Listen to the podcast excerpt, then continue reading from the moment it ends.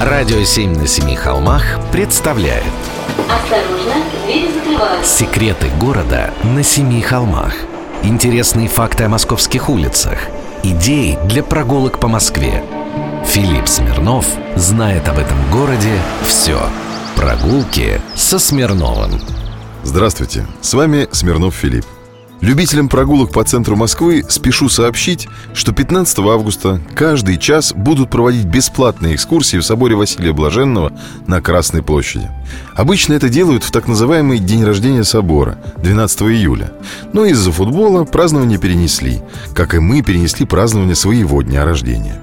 Хотя собор, конечно, будет постарше. Построили его в тысяча пятьсот пятьдесят пятом — тысяча пятьсот шестьдесят первом годах по повелению царя Ивана Грозного во знаменование покорения Казанского царства. Когда царю было пятнадцать лет, он направил московское войско в первый поход на Казань. Как говорится, от чего добился ты в свои годы? Казань, тем не менее, не сдалась. После очередного неудачного похода, отходя на свои земли на реке Свияге, царь основал город Свияжск. Что удивительно, город был построен всего за четыре недели из комплекта напиленных и пронумерованных бревен и досок. Прямо Икея, но в городских масштабах. Интересно, как выглядела инструкция по сборке? Этот город-крепость, кстати, очень помог Грозному, когда в тысяча пятьсот пятьдесят втором году он опять отправился брать Казань. Свияжск служил опорным пунктом. В августе тысяча пятьсот пятьдесят второго года Казань обложили плотным семикилометровым кольцом.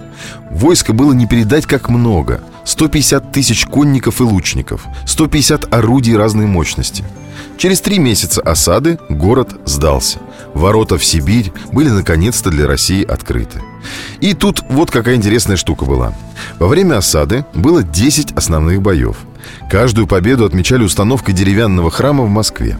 Поэтому на месте собора Василия Блаженного на Красной площади изначально было десять деревянных храмов.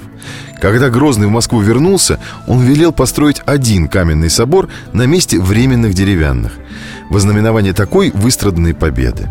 Там еще много всего интересного было, но не хочу отнимать хлеб у моих коллег-экскурсоводов. пятнадцатого августа они будут водить обзорные экскурсии.